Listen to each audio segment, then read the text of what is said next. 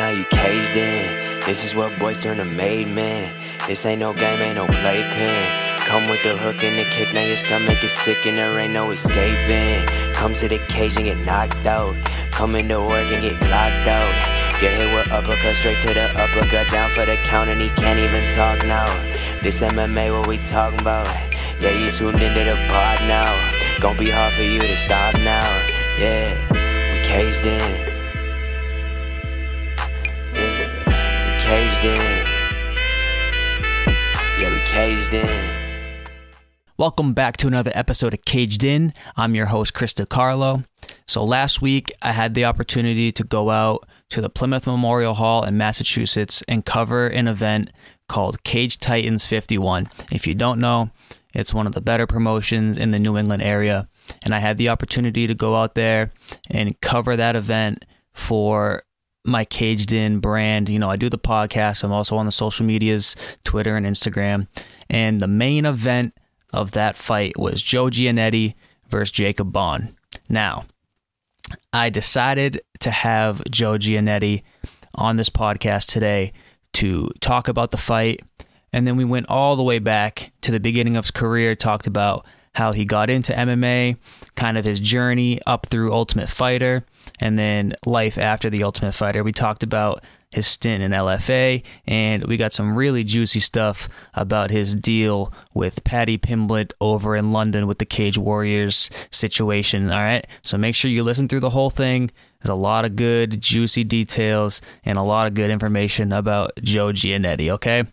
This kid is young, he's on the rise, and he has the potential and the talent to make a name for himself in the future of MMA. All right. So, without further ado, Let's get Joe Giannetti on the line and let's pick his brain a little bit. All right, man. So I'm here with Joe Skeletor Giannetti. Joe, thanks for joining me today, bro. How are you? Good. How you doing? Not too bad, man. Not too bad. So basically, I know you just fought, and I want to get into that fight a little bit a little later. But first, I just want to start off, kind of run it back from the beginning, and kind of get your backstory, run through your career a little bit, and then we'll talk about Cage Titans 51. Sound good? Sounds good to me. All right, buddy. So, what got you into the gym? Like, how'd you get into the gym? Started training MMA. Kind of, uh, what was your first encounter like over there? Very first fight I ever saw was Anderson Silva and uh, Forrest Griffin, mm-hmm. and at like just a friend of mine's house. Like, we didn't want to watch the fights. His dad was just home watching the fights, and like seeing the way that like Anderson Silva moved, like it looked like a movie. It didn't look right. like a fight. Uh, so I fell in love with the sport after that, and then you know, growing up in middle school and high school, like I got into a lot of fights because I used to get picked on for being fat. So I fought all the time. And then when I got into high school, I wrestled and I kind of used it as something to like, you know, the sports focused on weight classes. So I used that to like lose weight. Uh, my freshman year, I wrestled at heavyweight, and my year, I wrestled at 170. Damn. Um, and my and we didn't have a lot of support from our school, so we had a new coach every year. And right. my senior year, uh, my head coach was a professional MMA fighter, Justin Burrell. He's still always in my corner. Mm-hmm. And he couldn't use the cafeteria for practice one day because the cheerleaders had to practice. So we got bumped out of there, and he actually got the school to let us all go down to where he trained MMA. That's what's up. So, so I went to South Shore Sport Fighting. We ran our wrestling practice, and then I stuck around for grappling, and the rest is history. That's fire, man. So where are you from? I know you're from Mass. What part of Mass are you from? Um, so I get this question a lot, and if you go to different interviews, you'll get different answers. I moved around when I was a kid. Mm-hmm. Uh, so I was born in Boston. I grew up until I, so until I was in like fourth grade. I was down the Cape. Uh, mm-hmm. I lived in Barnstable, and then uh, from like fourth grade to the end of high school, I was bouncing around the South Shore. I was in Rockland, Whitman, Abington. Uh, I was in Hanson for a little bit. I was all over the place. Yeah, yeah, yeah, I feel you. I feel you. I live down Cape myself, so that's pretty crazy. Oh, okay. Um, so let's go right into your amateur career, bro. What started? What got you into your first amateur fight? Was it just uh, South Shore? Those guys over there, kind of you, you got the training in, and then all of a sudden you're like, hell, let's go for it. So when when I was in high school and I was already, I had been plenty of fights already. I never really knew what I wanted to do with my life, and then like I got into another fight, and then I kind of was like, well, why don't I just try and do like that UFC stuff? Like I'm already fighting kids in high school. Like why don't I just fight other people and make money? Oh, for sure. And, uh, you know, everybody faces it, uh, or at least when I was in school. I don't know if they still do, but like you always get that English teacher that's like, what are you going to do when you graduate? and everybody's sitting there like, oh, I'm going to be a nurse tech, I'm going to be a surgeon, I'm going to be this, that, I'm going to go in the military. And I was like, uh, I think I'm going to be an MMA fighter. Right. And she was like, what? And I was like, why not? And she was like, well, you do fight a lot. And I was like, and I can get paid for it. Exactly. And like, it's funny because she wasn't like, she didn't like super supportive, but she was like, I mean, you're not wrong. Like, you Right. make, might as well, right? And I was like, you know what I mean? So I knew I wanted to fight. And when I walked into South Shore after my wrestling season and uh, talked to Bill Mahoney, I literally said, I was like, I, I want to be a UFC fighter and I'm going to be a UFC fighter. So like, I need to learn how to get my ass kicked and start kicking people's ass. And you know, every gym you hear, oh, I'm going to be a UFC fighter. But Right. from day one, I was like, what's the schedule? Like, when can I train? I trained every day, as many times a day as I could until I eventually got invited to the fight team practices. And then I was going to that. So I trained like a pro fighter from day one. And that's what I explain to people why, you know, I was on the Ultimate Fighter when I was only 22. I had so many fights as an amateur and a pro, banged out so fast, was because I was already training harder than the top pros in New England when I didn't even have a fight yet. Right. That's crazy, bro. So, at what point in that kind of transition, in that part of like the beginning stages of career of your career, like when did you realize like this is something that I'm actually good at, and this is something that I can turn into a long term career, or you know something that I can potentially m- keep making money off of for a while? Uh, so I always believed in myself for my hard work. Like that's where my confidence comes from. And and we'll probably get to it, but that's something you know with this last fight. Like it was very hard, so I wasn't super confident in the preparation. Yeah. Uh, but my very last amateur fight, when I fought Jose Rivera the second time, and I won by I think it was a unanimous decision. But he was beating the hell out of me on the feet, and I kept taking him down, attacking submissions, getting control, and going for a lot of ground and pound. And I won, but he beat me up so bad on the feet. And in the fifth round of that fight, I remember I stood up from the stool and like I heard that little voice in my head that some people think I'm crazy when I say it, but a lot of fighters get it. There's a voice in my head that was like, if you just put your hands down and walk out there, guaranteed he'll knock you out in like two punches and then it's over. Then you don't like he doesn't have to hit you for the next three minutes if he just knocks you out quick because then Yeah, you just wake over. And then for a second, I was like, that's a good point. I was like, I could just go out there and just you know let him put two on my chin and I'll wake up. And then I was like, no, fuck that. I was like, we're do- like we're doing good. Like keep doing what we're doing. So like after that fight, I remember I was like on my knees. They raised my hand and I was like, I can do this. Like I, Yeah. I went through that for free. Like I don't get paid for that. I can do this for money. Yeah, oh, yeah, yeah. That's crazy, man. That is nuts, though. Like just the the train of thought that goes through your head. Like I can never experience it. People that don't get in there will never experience it. But just hearing it from fighters like you, that you do have like there's like a different realm once you get into that cage, and stuff just starts clicking differently in your head. So it is kind of it's awesome. That's why I love doing these interviews. I love talking to guys like you because I get to understand it just a little bit of what it's like to get in there. You know what I mean? You know, I'm I'm still trying to understand it every day. Like any fighter that's fought a lot, fought different competition will tell you like no two fights are the same and like your your mental space, so many weird things get thought. Like if you ever told me a fighter thinks like how can I get knocked out and get out of here? Oh, it happens. I've been there. And that little voice is it's your brain trying to save you from taking more damage. Mhm. And you're so tired, it's like, well, I could knock him out, but I'm so tired. If he knocks me out, that'll just be faster. It'll Yeah, be it's just way with. easier that way. yeah. And then you have to fight that while you're fighting another guy. Yeah, for sure, dude. All right, so let's get into like your amateur career. You went seven and zero. Pro career, you're now 11, 4 and one. Um, how I heard of you and how I found out about you, and I'm sure many others, was the through the Ultimate Fighter. How did you end up on the Ultimate Fighter? Was it through like the open workouts that they do, or were you um, scouted and cast that way? Kind of what was that that process like to get on the show? Uh, so it was from the open the open call. I just saw a post on Facebook, and you know it said at the bottom it said they were looking for I think lightweights, welterweights, and middleweights, or whatever the third weight class was, Hmm. and uh, uh, featherweights. Yeah, they had the 45ers, and everybody was tagging me in on Facebook, and I was like, like, is this real? Because I didn't know how the Ultimate Fighter casting worked, so I was Right. like, it can't be that easy, right? Like they don't just put it out there. So I started looking into it, and I was like, holy shit, like it's that easy. Mhm. Um, and I was six and zero at the time, but you know I didn't really have any money, so I, I my friends made a GoFundMe and we put together like eight hundred bucks, and it was just enough for the hotel and the flights. And I flew out there and I did the tryouts, and there was like different stages throughout the the few days. So I made it through like the first two, and then there was a good amount of us left by the end of the week, and they were basically just like, yeah, like we'll call you and we'll let you know. So then I went home like I think I made it. Like I felt pretty good, but I don't know. That is wild. Where was where do they hold the tryouts at? Was it in Vegas? So the one I went to was in Vegas. Um, I forget what it was like at a hotel with like a a ballroom. Right. They so they just kind of ran it in there. Yeah. Yeah, I feel you.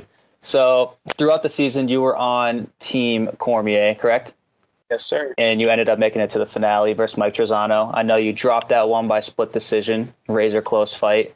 Um, thinking back on that fight now as a more experienced fighter, like what do you look back on that specific fight and kind of like go back and like I could have done this better, I could have done that better. Like how do you how do you tra- how do you um mentally prepare yourself for like looking back on that?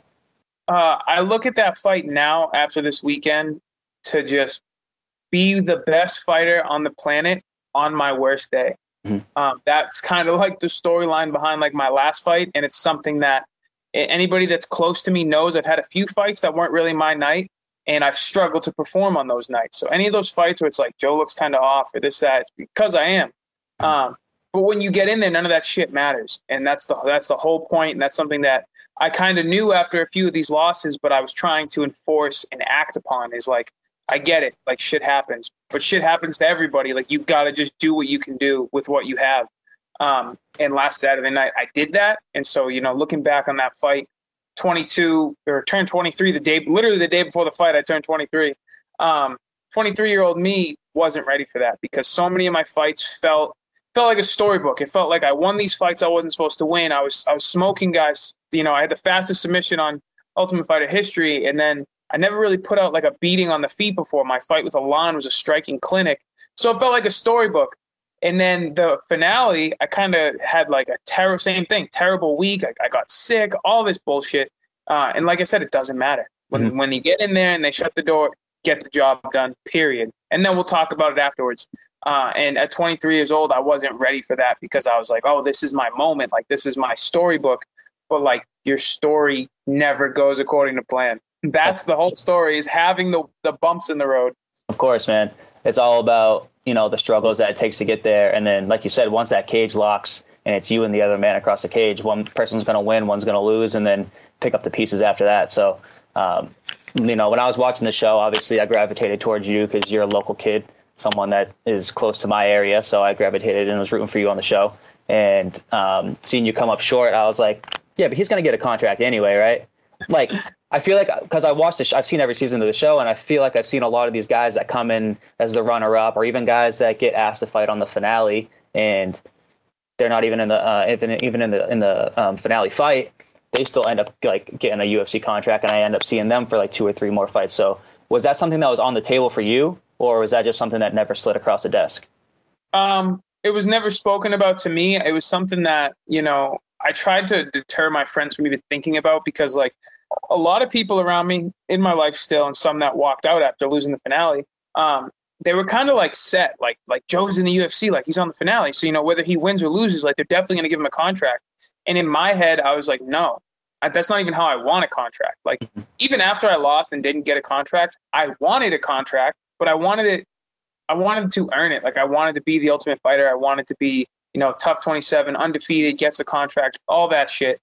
But I didn't want to lose, especially after having such a bad performance, and then then be like, oh, by the way, like here's like a pity contract. Yeah. And in hindsight, like where I'm at now, I'm glad that I didn't get that pity contract because I've gotten so much better since then. And I feel like if I got that contract, I wouldn't have learned anything and I wouldn't have felt the need to improve. And I probably would have won one, lost one, or lost two or three in a row. Would have been a mediocre career. And then I would have got cut. Yeah. And then would have been saying what they said that night. Oh, he's not ready. He doesn't deserve it. All that crap. So now it's just like I've been forced to improve over this amount of time, and uh, I'm still improving, and I'm never going to stop improving. Oh, for sure. I mean, you were like you said, you were so young on the show. You were what, 22? You said, and what? You're how old now? 27.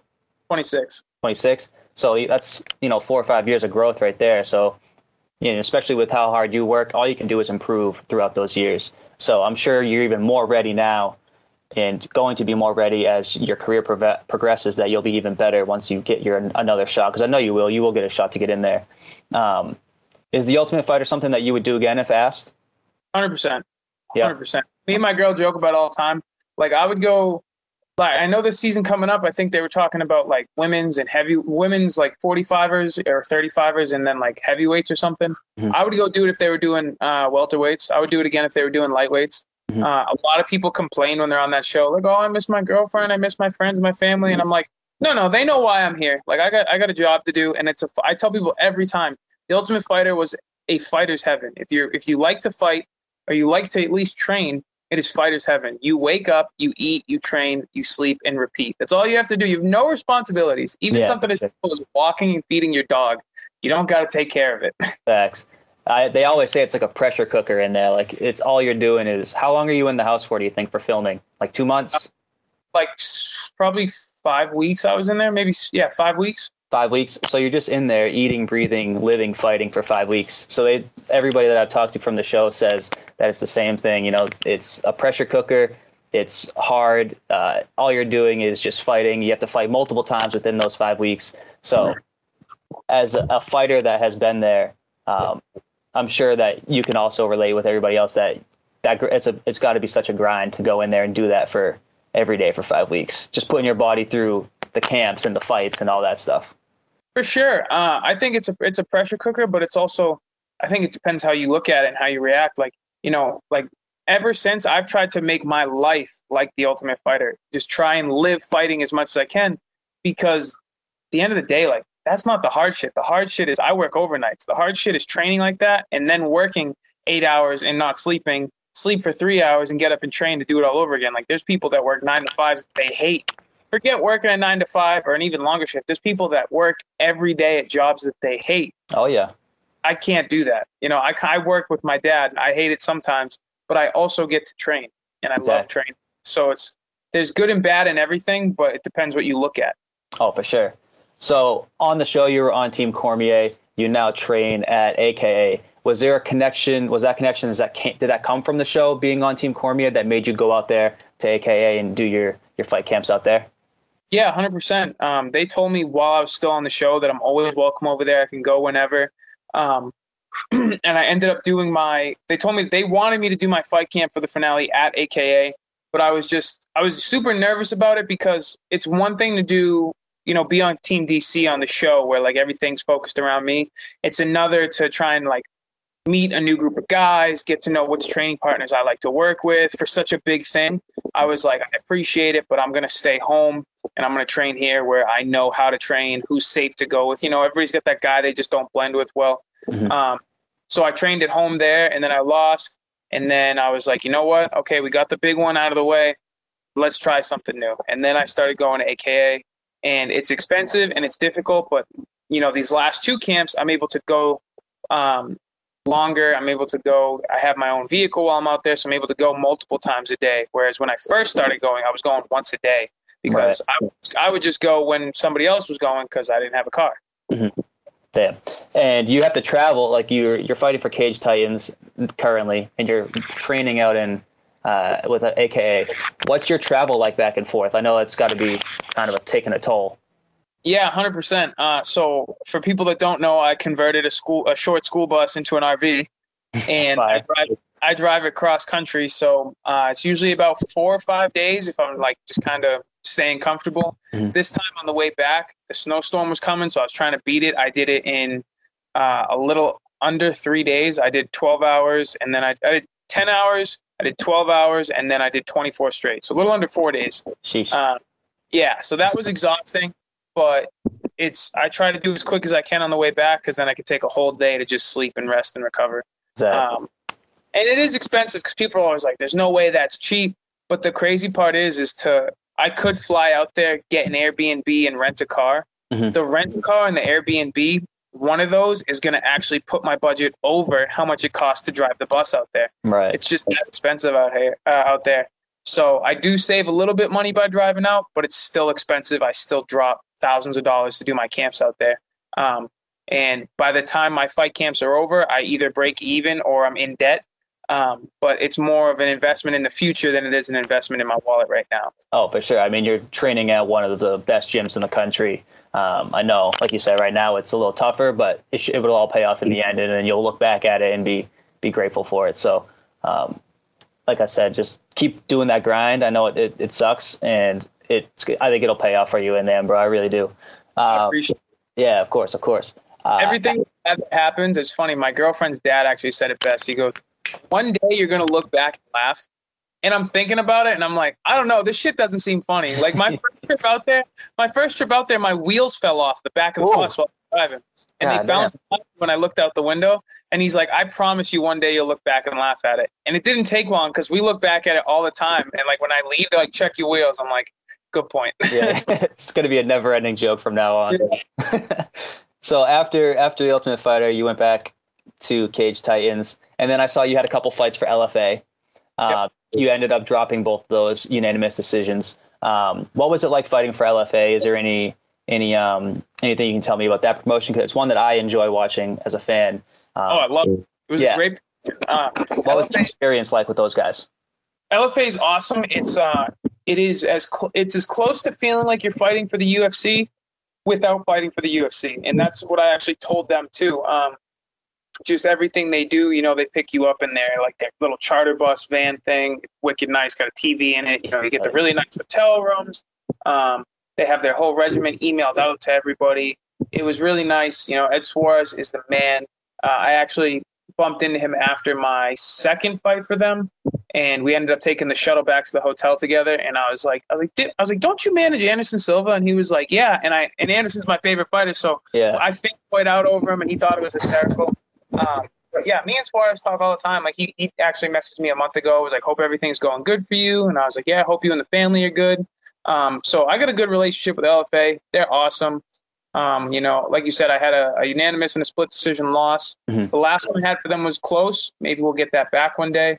Um, but I'm looking to to defend this Cage Titans belt as many times as I need to, and if the opportunity arises to conquer their belt, then we'll we'll look at that. For sure. Uh, you've been with Cage Titans for like forever. It feels like at this point, right? Your entire amateur career, majority of your pro career has been for Cage Titans. So is that?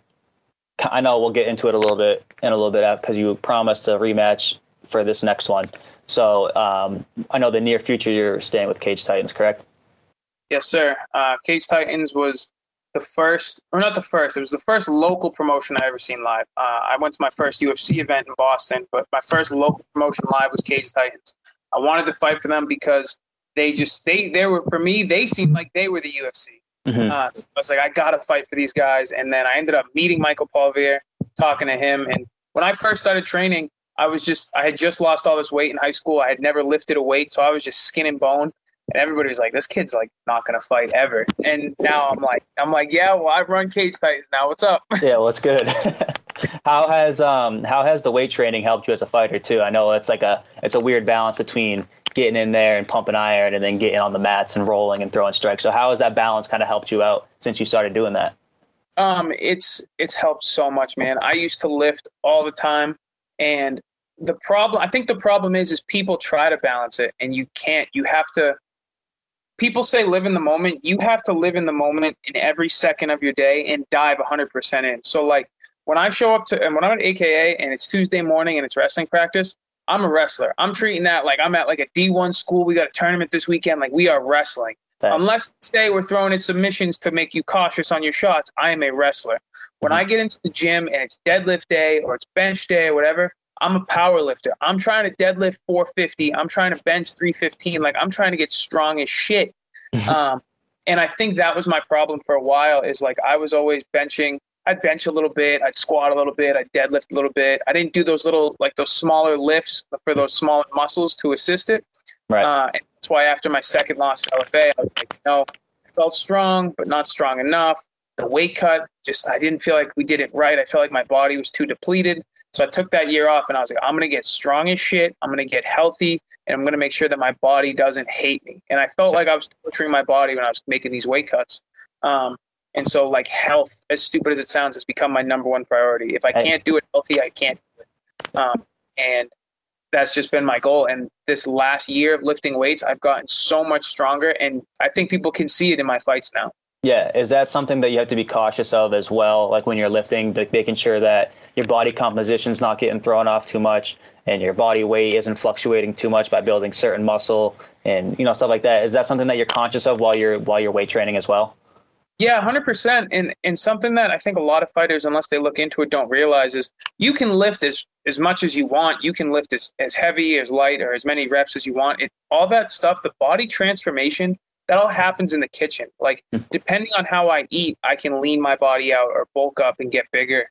And you know, my not this last fight camp, but the second to last one was my first one in a while where I made weight and I didn't feel like I really cut weight. I I showed up to weigh-ins like full of energy, like let's go. Like I was the first one on the scale. Mm-hmm. Um, that's just high protein, eating all the right foods, eating um, enough of it. But my second to last fight camp, I I ate more food during that fight camp than I ever had in any camp in my life. And I didn't use a sauna. I just worked out in a hot gym twice and mm-hmm. made the weight. Um, so it's just about getting that. And that was like a problem with this last camp was how short it was. Was trying to almost recreate that eight week healthy slow diet, but speed it up to like three and a half weeks. And yeah. just you can't rush the process. And as close as we got, it didn't work out. Mm-hmm. Um, but you know, with that time and doing everything in an orderly fashion, you can get it done and be healthy. For sure, man.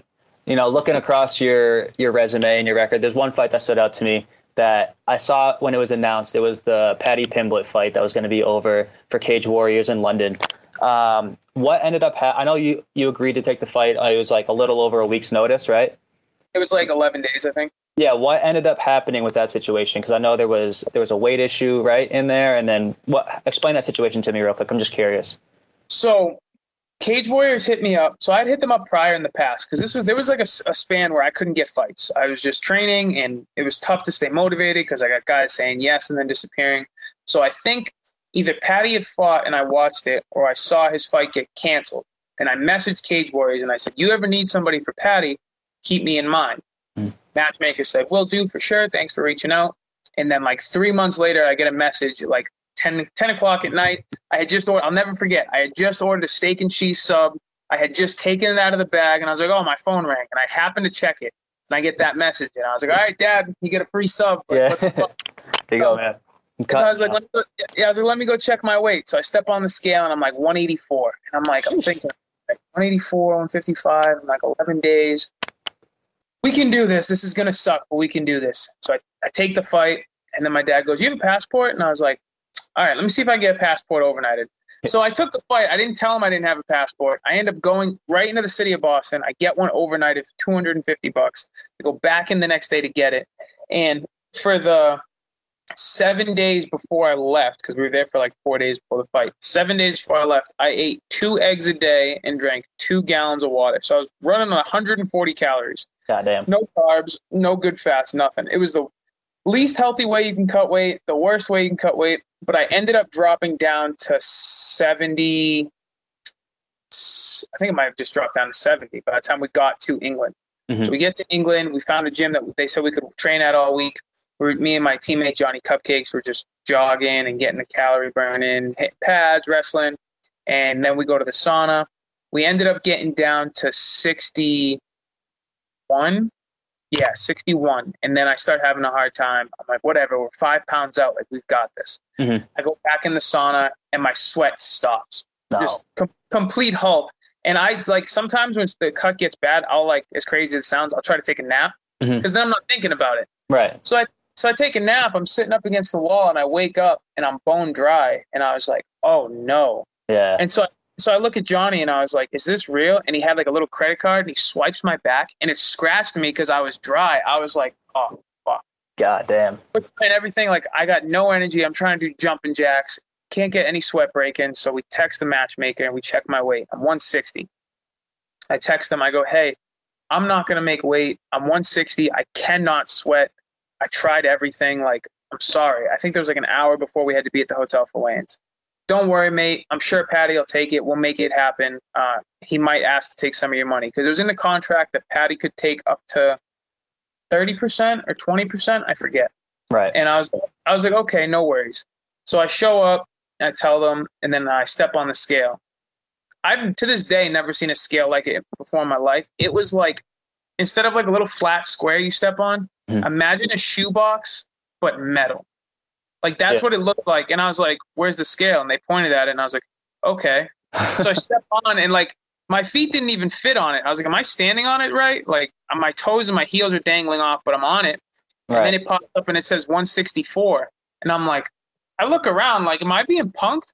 So I step off and I step on, and it says 164. And I looked at Johnny and I was like, I don't know. I'm so confused. Right. And the maker was like, whatever, man, like, we'll make it happen. Paddy steps up. He made weight. I don't remember what the number was. Right. And then I go back to my seat and he starts running his mouth. And I'm Boy. sitting there.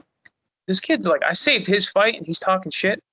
And I looked at Johnny and I go, hey, man, like, it's not like I can go back in the sauna. If I could sweat, I would have made the weight. Mm-hmm. I was like, so should I start drinking water? And he's like, yeah, go for it. Like they said, it's fine. I go, okay.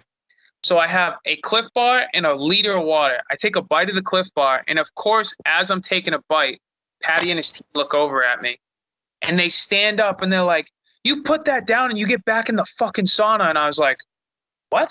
And they were like, "You're fucking eating over there after missing weight by eight pounds. You get back in the sauna." I was like, first off, I'm off by four pounds. I don't know what's wrong with your scale." Right. I was like, and second of all, I'm not sweating, so I'm not going back in the sauna. I came from across the world on 10 days' notice. I've been running on 140 calories.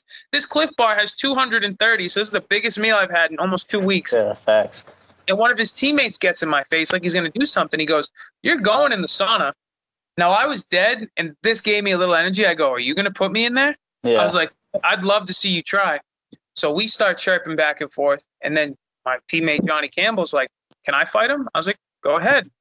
He takes his clothes off down to his boxes and jumps on the scale. He was like 153. He's a 35er. Yeah, yeah, yeah.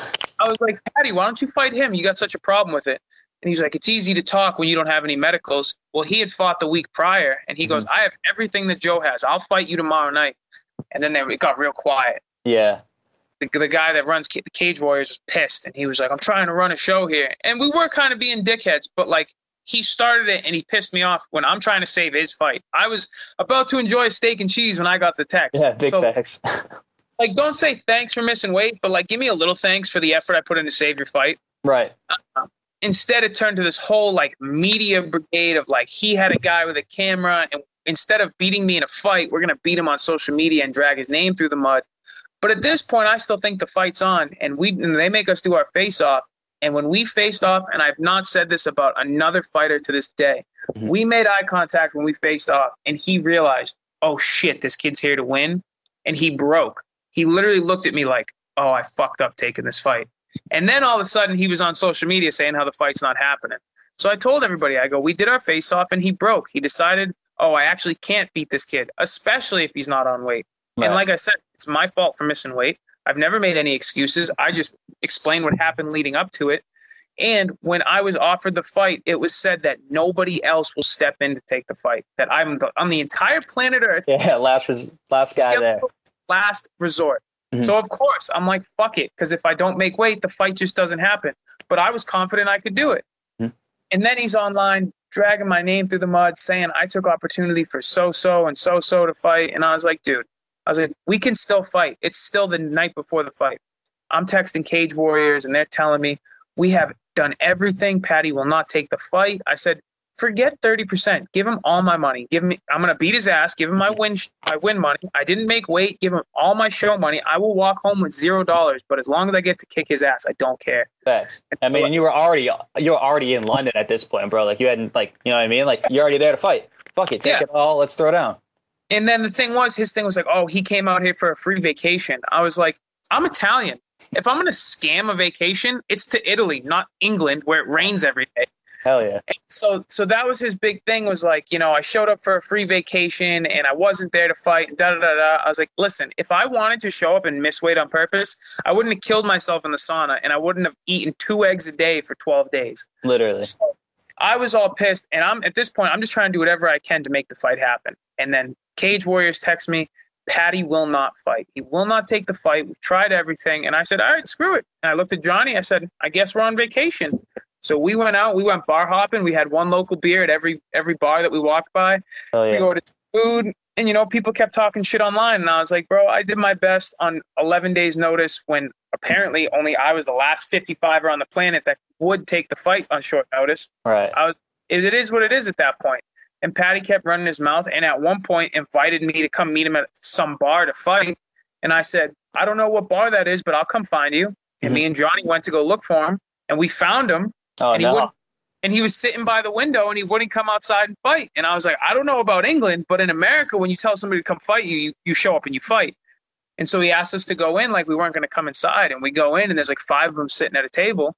And Yeah. I was like, I was like, you really want to do this inside? I was like, because I will fight five of you. I don't care if I get knocked out. I'm Yeah. taking you with me. You're the only one I want. Facts. In his then- backyard too. Yeah, and it and it turned into oh, we don't have to do that, man. It is what it is. And you know, and then you know he goes, you know, we can go our separate ways because he was eating too because it was already decided the fight's not happening. Right. And he was like, we can shake hands and you know we can go our separate ways. And if the fight happens in the UFC, it happens in the UFC. And everything in me was saying slap him in the mouth. and then there was this little voice that was like, no, he's being mature about it. Shake his hand, fight him in the UFC one day better judgment against my better judgment i shake his hand i go all right i really don't want to but we'll go our separate ways. I'll see you in the ufc Mhm. we're all civil. We leave. I get to my hotel room five minutes later and he's on twitter talking shit about me. Dude. and i was i was just like paddy what just happened? I go you just shook my hand and said let's let bygones be bygones and we'll fight in the ufc and meanwhile, his camera guy that got the whole weigh-in scenario was sitting there at the camera on the table trying to be sneaky with the camera. And I told him, make sure you post this. I know you pick and choose. Make sure you post this. Of course, that video never came to the Oh yeah, of course. It's already been deleted. It's gone. yeah, deleted five times over. Oh yeah. So back and forth on Twitter again. And then finally, I was like, you know what? I didn't come here for vacation. I came here to fight. But you know what I got? I got a free vacation. So fuck you, Paddy. If you want to book the fight again one day, we'll do that.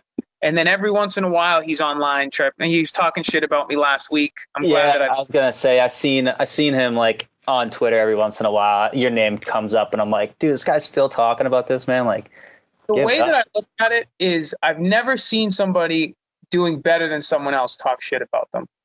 Whether it's financially or emotionally or mentally, I'm doing better than Paddy Pimblett in some way that has him talking about me. And I know it's true because I've talked shit about people.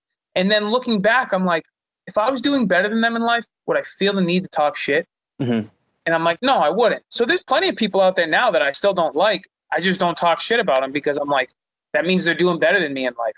yeah, And it's, I'm, I'm definitely not as rich as Paddy. Paddy's before somebody sees this and tries to talk shit. I'm Mhm. one of the brokest MMA fighters you'll meet. I'm broker than Conor McGregor. I'm broker than Paddy Pimblett, but I don't feel the need to talk shit about him unprovoked on the daily. facts.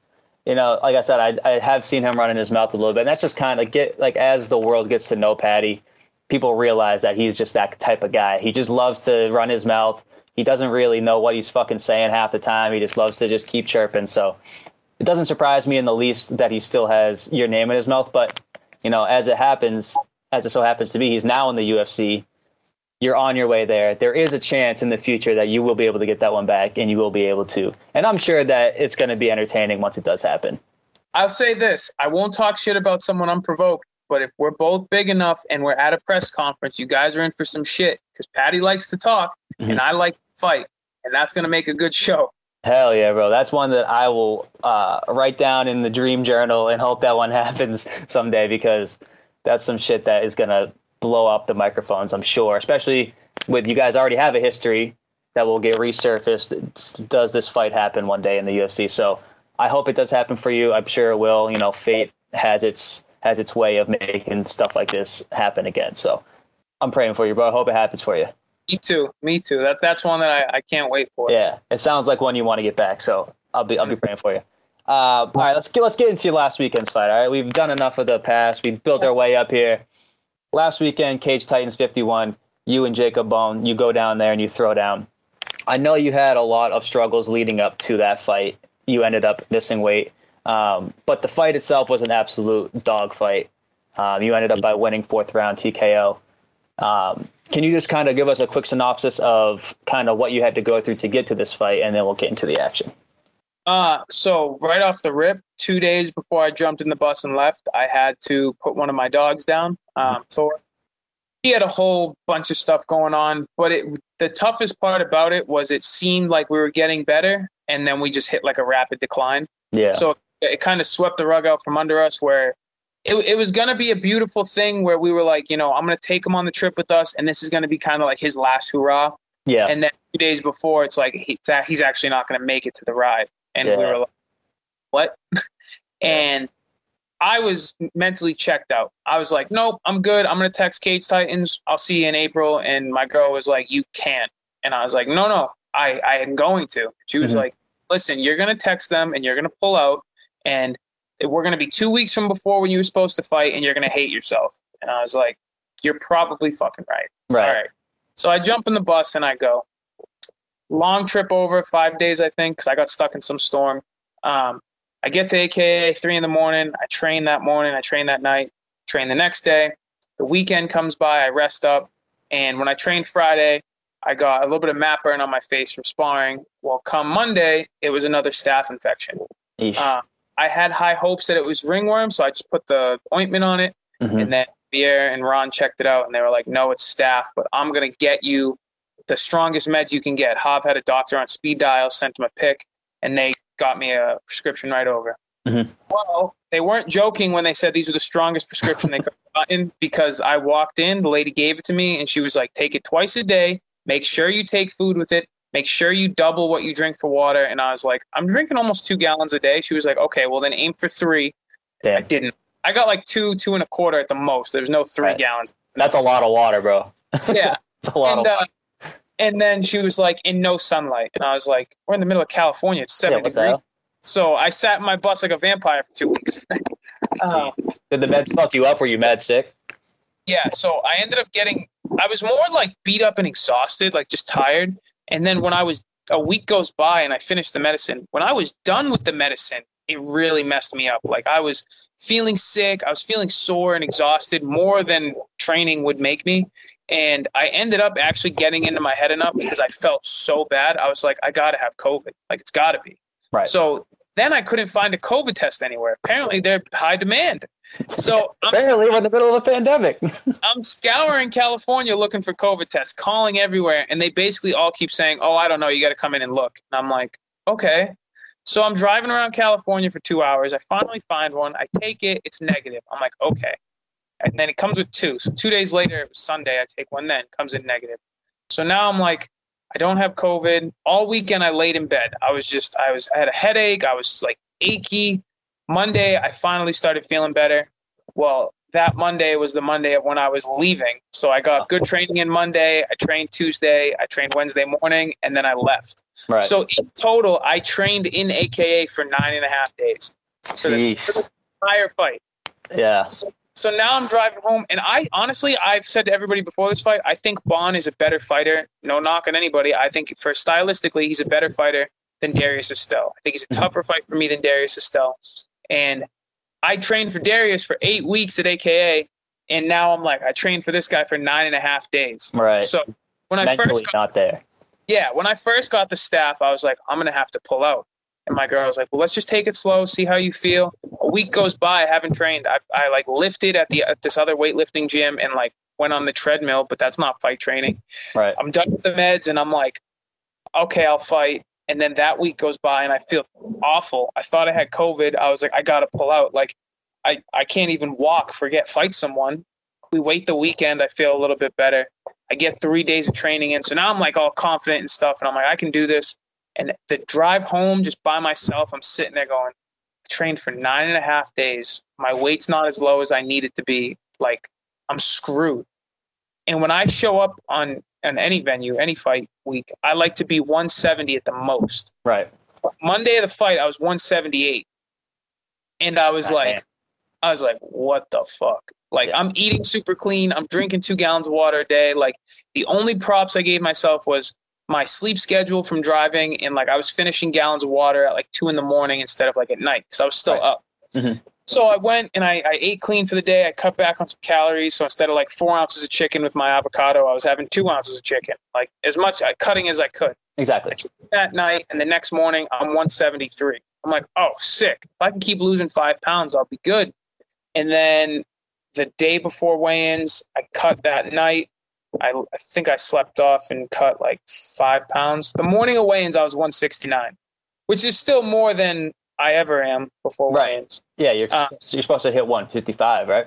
Yeah. So I was 69 the, the morning before weigh-ins, not the morning of, the morning before. Right. And in the morning of weigh-ins, I was 164. So I was like, I was like, okay, so I got another five pounds off. I was like, so I got another nine pounds to go. Like that's fine. So I start my cut and I sweat off three pounds, and I'm running out of time. And I'm like, I felt like I was sweating a lot, but the number wasn't going down. So I'm like, what the fuck is going on? So I told Cage Titans, I was like, I'm just going to be late to weigh-ins. I was like, I'm going to be on weight, but I'll be late. So then we drive down. I check my weight. I'm 162 and a half. So I was like, all right, going to the sauna.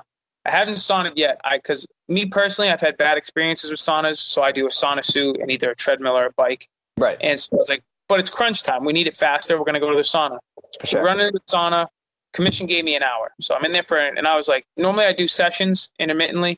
Screw mm-hmm. it. We're gonna get in and we're gonna sweat and vibe. Just sit there. there you go. So they said I had an hour to be back, which means I was only in there for 40 minutes because then I had to get dressed and go. Right. 40 minutes goes by. I'm down two pounds. So I'm 160.5. By this point, Bond's team already said uh, when when we get back, because they went to lunch or something, they were like, when we get back, if he's under 160, the fight's on, whatever. Right. All right. So I left again, went back to the sauna. I had another 20, 30 minutes. I went back in. I sweat out a half a pound exactly. So I'm 160. By this point, I'm usually struggling to get a sweat but I'm sweating bullets and I'm right. sitting there and I'm like, can somebody talk to the commission? Like, give me two hours. I know this is absurd. Give me two hours and I will make this fucking weight. Right. Obviously, we can't do that. We got a time limit. Commission's got a time limit. I show up, 160 on the nose. So now the no- negotiations start. Exactly. Oh, well, we want his show money, his win money, and we want him to pay us another 500 bucks. I said, buddy, I could barely afford gas to get home the other day. You're not getting 500 bucks from me. Right. I was like, I was like, if that's the case, I know it's terrible. I know I fucked up. Let's just push the whole fight to the 25th. So now everybody's like, oh, we're gonna make Bond cut again, and we're gonna weight a couple more weeks. I was like, I can be on weight in two hours, or I can be on wait in a couple weeks. You let me know. Mm-hmm. So now my coaches and them are talking, and so then I was like, how about this? You take a thousand dollars, take my entire show purse. I don't right. give a shit. I didn't make weight. You, your show money is to show up and make weight. I showed up, did not make weight. Just take the whole friggin' thing. I was like, and then I'll re if I beat him, I'll rematch him on February 25th, and he can have another shot at the belt. And if I miss weight, then whether we fight or not, I'll vacate the belt. Cage Titans can friggin' take it. Right. I go, I go, but if he beats me tomorrow night, I go, he gets the belt. I, I no rematch. He gets the belt because he made weight and he deserves it. So Thanks. that's that's what ended up happening. Mm-hmm. If he had beat me the other night, he'd be the champ. I wouldn't get an immediate rematch. I wouldn't deserve it. Right. And if I did win, he gets an immediate rematch, um, and I'll be on weight or I'll vacate, which deservingly so. Mm-hmm. Yeah, man. Uh, sounds like you did everything in your power to kind of make this the the um, negotiation of this situation. It's obviously a shitty situation, but it sounds like you did everything in your power to make it as fair as possible, so that you guys could still fight. You know, still show up, put a fight, put a show on for the fans, and then he still has his shot at the belt and you kind of just take take the lumps for missing the weight. 100% and like what was what got me more upset about the situation is just like the stories that branched off from it like oh if bond wins if bond wins he doesn't get the belt and joe robbed him of that so that no matter what he keeps the belt and i was like i don't know who you talk to but if bond beats me i'll personally hand him the belt i don't want it at that point mm-hmm. I think there was just a lot of confusion too, because even when Cage Titans had posted the fight, it had said like 160 catch weight, non-title fight as like the main event. So I think for like the outsiders looking in, it was a little bit confusing. But the way that you had explained it on like your social medias and stuff, I think those people that had paid attention to that kind of understood what was going on more, um, more so than if they just looked at it from the outside. You know what I mean? hundred percent. And that was like another thing too. Like I made another post and like at this point, it it doesn't matter, but it, it needs to be said going forward. And I, I hate being the spotlight of it, but the media, like the media has this, if they, especially if they blow up and get big or go viral, the media has this power to make and break careers or set precedents in people's careers. So like I have a stigma against me that, oh, Joe misses weight all the time. He never makes weight. And I say to everybody, list six times that I've missed weight. Anything, mm-hmm. one is too many, but I've missed weight three times. This last fight, my fight for LFA, and the one with Paddy. The only legitimate one, they're all legit. The only one that I truly, truly feel as scummy as it sounds, truly feel bad for was the one at LFA because it was just a bad cut, but like I just couldn't get the weight down. But that was only a four week camp, but still a camp. Right. This the Paddy one was 12 days notice. This one had a lot of shit, and I get none of its excuses. It's all my fault, no matter what. But you know, Bonds managers run an MMA site, and I hate, like I said, I hate calling people out, but it's they're called New England MMA, mm-hmm. not not our guy MMA, not Jacob Bond MMA. They're right. called New England MMA. They're supposed to be an unbiased source of news. I have a former teammate, current teammate, whatever you want to call him, Brendan Boats. Mm-hmm. Uh, we don't train together anymore, but we're still friends. He works for them as well. He writes unbiased articles all the time. Stephen Domenico writes unbiased. Me and him didn't get along for a while. He writes unbiased articles about me all the time. These two managed my opponent and they went out and wrote an article that was so unbiased and so close to, they didn't lie, but it was so close to lying that you can make the argument. Like, we're going to tell the truth, but we're going to stretch it as far as we can. Mm-hmm. And I read it the next morning, and especially what got me was they were there for the negotiations, obviously. They negotiated the money and what's going to happen. And when they wrote it in the article, they wrote it as quote unquote, Bond's team acted swiftly to save the fight.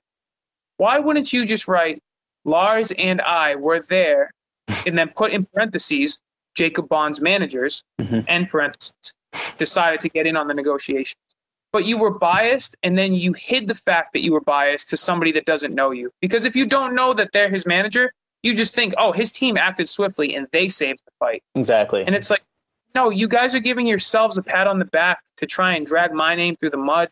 And it was just super biased. So I made a post about it, and me and Travis talked about it. And and I said maybe I overreacted a little bit. I was like, but it is super biased and it's propaganda at that point.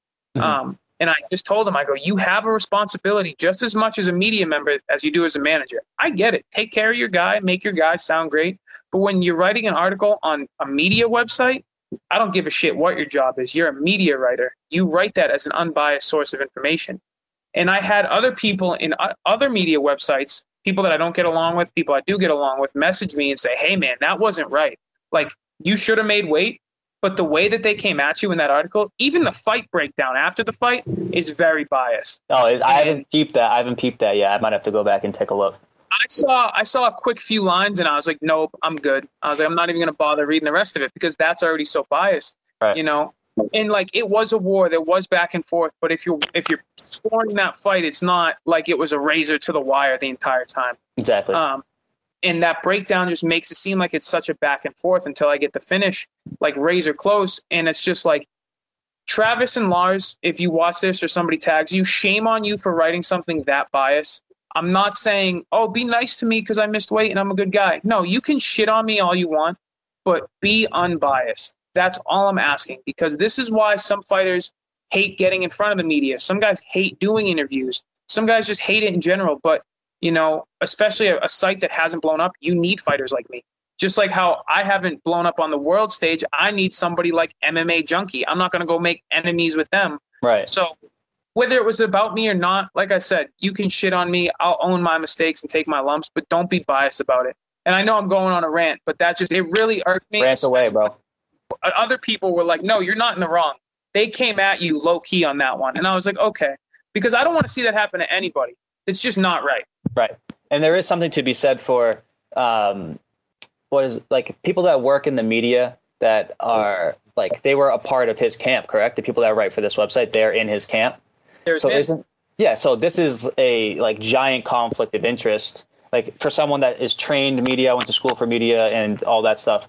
The first thing you learn in school for this stuff is you can't report on something that is a conflict of interest.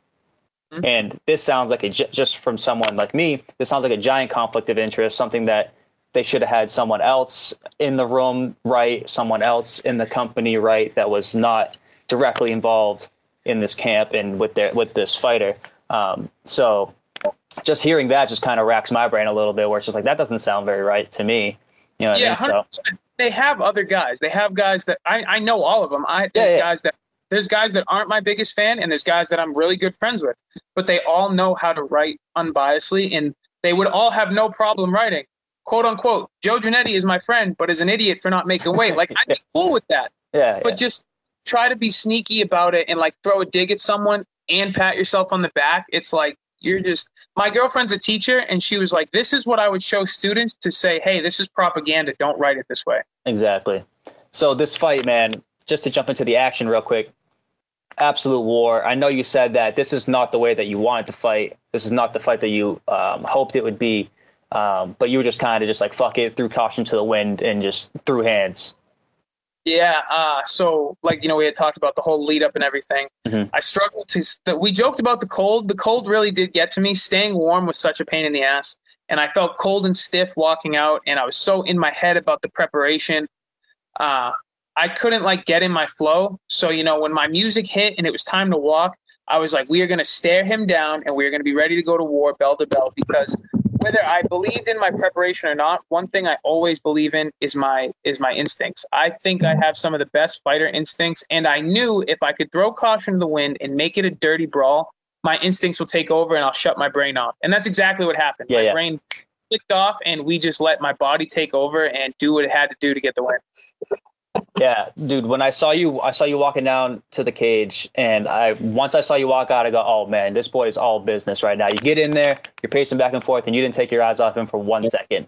And I turned to my friend, who she was there working for um, Fight Bananas, and I was like, "He's locked the fuck in right now. Like he's so locked in. I could just see it in your eyes. You wouldn't take your eyes off him, and he, you know, he was doing his thing." And I was like, I can't, okay, "This is." I was like, "This is." I was looking at it, and I was like, "This is about to be crazy." And yeah, it was my fight of the night by far, the best fight on the card. Um, and you guys, yeah, it was, it was a war, a one that you didn't necessarily need to make it, but that's kind of what it turned out to be. And definitely played out well for the fans that got to watch it. And now you guys kind of got to pay the pay the price for it physically. You know, how are you feeling after that fight? Uh, I feel good, man. I feel a lot better because we won. You know, uh, I got a couple stitches. I got five on this side, three on this side, and a sprained thumb. Mhm. Uh, the biggest thing for me is I'm glad this isn't broken, so I'll be back to training probably by the end of next week. Hell yeah, Um, I mean, I'm already like walking and working jabs and stuff, but like like actually hitting pads, a couple extra weeks before I grapple or anything because of the cuts. Uh, but I feel pretty good. I feel good mentally. I feel good physically. Um, something that was big for me was just being able to do that against, like I've said leading up to this fight, Bond's a badass. Being able to do something like that against such a good guy on such shitty preparations, uh, it was just something that I'll hold on to next time. You know, whether next time we fight or I fight somebody else that's good, I'll be like, I can do this on my best or my worst day. facts. So I know there was a stipulation in agreement to this first fight that you guys would rematch again at Cage Titans Combat Night Three in a couple weeks. Is that something that's now just kind of off the books because maybe you guys have to heal up before you take it take over the rematch, or are you still looking at that 25th date to run it back? Um, so he's not going to be cleared by the 25th, and I don't think that I will because of the stitches. Right. Um, I know that. So I actually bumped into him, and when I did actually go to the ER, I did bump into him at the ER. Mhm. Um, and he said that they're sending him, or they were sending him, to get an MRI to see what he told. He actually ended up tearing something in his knee. yeah, I saw him on uh, the stool. Yeah. Yeah. I dropped him. So uh, we got to figure out what the deal is with that. But I told him and his corner while we were still in the cage, I was like, uh, I'm not going to wait around for him. You know, if he comes back in a week and says, hey, I can fight in November, I'm not going to wait until November to fight Jacob Bond. It's a lot I'll fight people. I'll, I'll fight people in between that. But when he is ready and says, "Hey, I can fight on this date," I'm his first gate guy back. I, he doesn't have to get back in line. He's first in line when he's healthy. And I told his corner that, and I told him that I was like, "Don't rush, don't rush your recovery to come fight me," because the biggest reason for the rematch was one, if he felt robbed, that he gets his equal opportunity to win the belt with me on weight. And two, I want to beat him with no asterisks so that by the time this is all said and done, people go, oh no, Joe beat Bond twice. Once it was kind of unfair because he missed weight, but the second time was perfectly equal and he beat him again. Um, so it was for him, but it was also for me. So I told him, I was like, take it, take it, take it easy, recover, because if I beat you, I want to beat you at 100%. So there's no questions, no commas, nothing. Um, so that fight will happen as long as you know I don't go on a tear and get picked up by the UFC. I told him as long as I'm here, his title shot is here when he's healthy. For sure. Will you advocate for him to get a shot at the belt? Let's say if you do move on and you do end up getting picked up elsewhere, was is that something that you would go out of your way to do for him?